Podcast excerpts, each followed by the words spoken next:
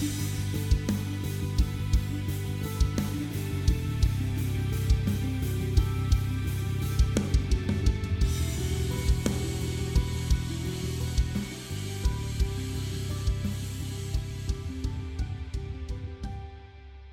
emerging writers. Welcome. My name is Stephanie, and I'm joined by my sister Jordan. We're continuing in the vein of audiobooks with some recommendations and some things we've heard that kind of made us laugh. Jordan, would you like to get us started? Of course. Of course, of course, of course. Of course, because I am the resident audiobook expert.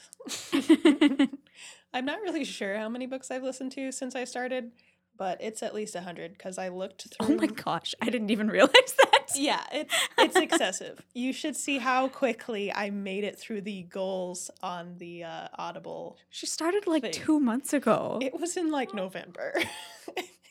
Yeah. So you can tell I've already reached master level on Audible. So that's a lot of hours. I think I looked at my Audible Escape history and there was like 79 or something. And I've got some from the library and other things. So I'm guessing it's at least 100 books that I've listened to, which is excessive. but that gave me ample examples of things that are ridiculous and made me laugh. So some of the stuff was just like the way people read, like maybe they sound kind of robotic. Brandon, my husband, showed me one this morning that the girl kind of sounded like one of those speech to text machines, just mm-hmm. pausing in weird spots. Like they just didn't speak like people speak. Kind of sounded like this. Mm-hmm. It was odd. And I've heard several that are like that. And I have a few that were so funny to me that I had to share them with anybody who would listen. So, of course, I have to share them with you guys. and you're a uh, captive audience. So Yes. So you're going to hear them too. So there was this one book I was listening to, and the narrator pronounced the car Bugatti, Baguetti, like it rhymes with spaghetti. And I was like, the first time I heard him say it, I was like, what? Because he said whatever make and model, you know. So I didn't quite catch it. And I was like, oh, whatever. It doesn't matter. And then he said it again later. And I was like, wait a second. Did I just hear what I thought I heard? and yes, he said it four or five times through the book. And I was like, guy, how have you never heard this word before? It's it's a pretty well-known car. to be fair, I didn't like like I don't really know cars, so while I've heard of most of the big name cars, it's not a thing that registers in my head actively. I probably never would have figured out what he was trying to say. Yeah. A thing that comes up in a lot of my books actually is fancy cars for some reason. It features a lot in the romance genre for some weird reason. That's weird. Yeah, I'm like, oh, another car person. I don't know what this is and I'm not going to look it up, so it doesn't matter, but I I've learned a lot about cars just from listening to books and them having car names. but I feel like with things like that I would be hard pressed not to stop and check I mean, because you can pause recording, you can check on the pronunciation of a word. That reminds me of there was some other book I listened to where the girl pronounced areolas incorrectly multiple times. And I was like, and it was a different pronunciation every time. So I was like, okay, if you don't know how to pronounce this word, just look it up. If Like, you're very aware that you don't have an idea of how to pronounce that word to where you're saying it differently every time, yeah, just look it up. It's okay to pause and look it up. it's different to be like confidently wrong and like Yeah. you don't realize you're wrong at all. But when you're very uncertain, you look at a word and you're like, I don't know how to pronounce that. You should probably just double check. Yeah. I don't know why sometimes it doesn't seem like people do. Because I definitely would if there was something I wasn't sure about, especially if it popped up more than once. I'd make a flag and just go re record a line or something after I looked it up. It's just a helpful hint, I guess. But some people, it's interesting when you find someone who just pronounces certain words interestingly. Like there was one book I was reading, and unfortunately, the word roses was said a lot of times because flowers just kept getting brought up. The guy pronounced roses as rosies, and it came up so much. And then I kind of started noticing um, every sort of eh sound was a like long E sound. So then that kind of took me out of the story and I couldn't stop hearing his mispronounced eh sounds. Do you think that's just an accent thing? It could be. It's hard to know with books because I can't tell if someone's putting on like covering an accent because sometimes there are words that you can't really cover and you know they kind of slip through. I was curious. I don't know where the guy was from, but I was curious if it was an accent from somewhere Mm-hmm. that just wasn't really coverable. Another thing people do is not do quite the right voices when someone's going above and beyond and giving everyone very distinctive voices. I listened to this biker story. It was supposed to be a biker romance. And, you know, when the story's about big, tough bikers, you kind of imagine gruff, rough and tumble voices. And it was a woman narrating. So, you know, you have to give some leniency for that because it is harder for women to do those gravelly male voices. But the main male character voice wasn't terrible in this book. But the head of the biker gang had this nasally, nerdy, just sounded like a computer nerd voice. And Maybe was- that was an intentional thing. Maybe she was trying to be funny. Maybe. I was like, what? Why? He doesn't even sound cool. Excuse you. Not that N- computer nerds will lead our world. Okay, but maybe not as the head of a biker gang, though. You know, maybe not. yeah, and he was supposed to be kind of like a grizzled old guy, so him sounding like What do you mean that grizzled old men can't sound like this? that is actually extremely close to what it sounded like. I'm not even joking. It was bizarre. Ugh. I feel like it's really hard to know the level of doing voices that you should do. What do you think about people doing voices? I think that people need to be very aware of themselves and their capabilities. Um, if you have practiced voices and you're good at seamlessly transitioning between them, and you have a wide variety of voices at your disposal for different characters, then I don't necessarily think that it's a really big deal. Um, I know whenever I read for people, I will slightly change my voice to kind of signify that this is a different character than who was just talking before. Uh, I now I, I couldn't say how effective that is for everybody and whether that would work well with an audiobook and if people would like it, but I know that I am not a voice actor. Yeah. That reminds me of another one. This one wasn't bad. It just uh the voice actor reading the book. I think it was a romance. I just kept getting a vibe of like science videos. And it turned out the Mm. narrator was someone who's narrated some science shows my kids have watched. And I was like, remember you telling me about oh, that. that's why I was getting these vibes and not being convinced that this was a romantic lead. I remember you telling me about that. Yeah. It was interesting. Like he narrated well. It was just odd having heard him narrate science videos before and hearing the same.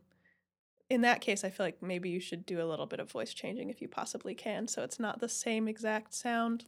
Well, there's a different way that you I don't want to say hold yourself, but the way that you vocalize, I guess, like the maybe the tone you use is going to be different for something that sounds very scientific, very matter of fact as opposed to telling a story. You want to have more a more dynamic voice when you're telling a story as opposed to just presenting facts. Mm-hmm. Yeah, parts in that story definitely sounded like presenting facts. It made sense in some parts because it was kind of based in mythology, so it kind of felt like, oh, okay, yeah, this is telling me some information. But sometimes then there'd be, you know, things going on and people talking. I'd be like, oh, yeah, this isn't real. This is a story. Why does this sound like this? Yeah, I think it's such a hard thing to balance. I have discovered quite a few narrators that I really do enjoy, though. The ones I like greatly outnumber the ones I don't. Um, I've hardly found any that I absolutely won't listen to. There's a couple, but it's not many. Those people also have their own people that do enjoy them, so Yeah, you it's very subjective. Because, I mean, some of it might be you maybe don't necessarily like the voice itself or their cadence or something like that. And that's a very subjective opinion that maybe nobody else is gonna feel that way about. Maybe they really enjoy that voice. You know, True. Yeah, because it's it's like any book. yeah, you know, it speaks to different people in different ways. So I think basically you just have to do your best because you can't please everyone. So Yeah, just do what's comfortable for you. You know. yeah, because people will like it and people will not like it, just like in everything. Yep. Yeah, I'm I- sure soon some of these issues may apply to us because we'd like to get into the field of narration and expanding our audio recording work. Seeing as we have all the equipment here and we're not quite sure what's happening with this bad boy. Yeah. Figure we might as well start branching out into other things that seem interesting to us as well. Yeah. Doing the podcast, I've definitely discovered I do enjoy this type of thing a lot. It's been very fun and very informative for me. Mm-hmm. Yeah, same. I already had the inkling though, which is kind of why I brought up the idea of a podcast. Yeah. Yeah. It's been nice. I'm glad you brought me into it. Dragged you guys kicking and screaming. Yeah. Forced me until I couldn't say no. And now I'm like, yeah, let's keep doing it. I love it. I mean, I'm not mad. Yeah, it's fun. So, as far as book recommendations go, I've got a few. Um they're mainly romance because that's what I'm into and you can't stop me from liking my love stories, but no one's trying. no one can. That reminds me. I just had a conversation with my husband Brandon. He thought that all romance books were like paperback Harlequin or like the the things on Amazon with the ridiculous covers that people make fun of. He thought that was what the entire genre of romance books was. So he thought that's all I was reading. I was like, I think those sort of fall into the guilty pleasure only zone. yeah, I was like, no, there's legitimate good authors and good stories in romance. That's not how this works. Why did you think I was just reading like your grandma's books this whole time? I showed you those so I could laugh, not so I could, you know. And I mean, I I'm have, reading. I have read a few of those things, but you know, they're not the best, and typically not well edited. So it's not what I recommend. So it was interesting showing him a different perspective on mm-hmm. books and letting him realize that there's a lot of different types of romance books and there's not just those. One I listened to a while ago is why? One of our um, What are those uh, cushions. Are those things? They they were the ones with a dumb name. Bass traps. yeah. One of our bass traps has been falling down for this entire recording session and it just It just plopped again and we weren't expecting it. I think we've been paused every other time it happened. So yep. maybe you got to hear it on this little bit. It's probably too quiet. yeah, probably. Who knows? I might have to amplify it in post production. so, one series I listened to a while ago that I really enjoyed most of the stories in was a hockey player romance series called Pucked by Helena Hunting. Most of those, the narration's really great and the stories themselves are interesting, and each character has an interesting background or an issue that shapes their personality. And they were kind of just things I hadn't read before. I can't remember any specific examples, but all the characters had some unique things, and she went out of the box as far as traits and issues that people had. I think somebody had like a significant scarring issue that he had to deal with and explored how he dealt with his relationship and mm-hmm. everything regarding that and that was interesting to me. But all the characters had some form of something. So they weren't just your typical drama story. It had mm-hmm. to mm-hmm. do with personal growth in a specific way Yeah. Another series I enjoyed was the Beneath series by Meghan March. I've checked those out from the library. I don't enjoy all of hers because she's kind of moved into kind of a, I don't know what you would call it, a style where she separates one book into three. So you Hmm. have to pay for three books, but it's really just one story and they just break it down into three. So you have to pay more.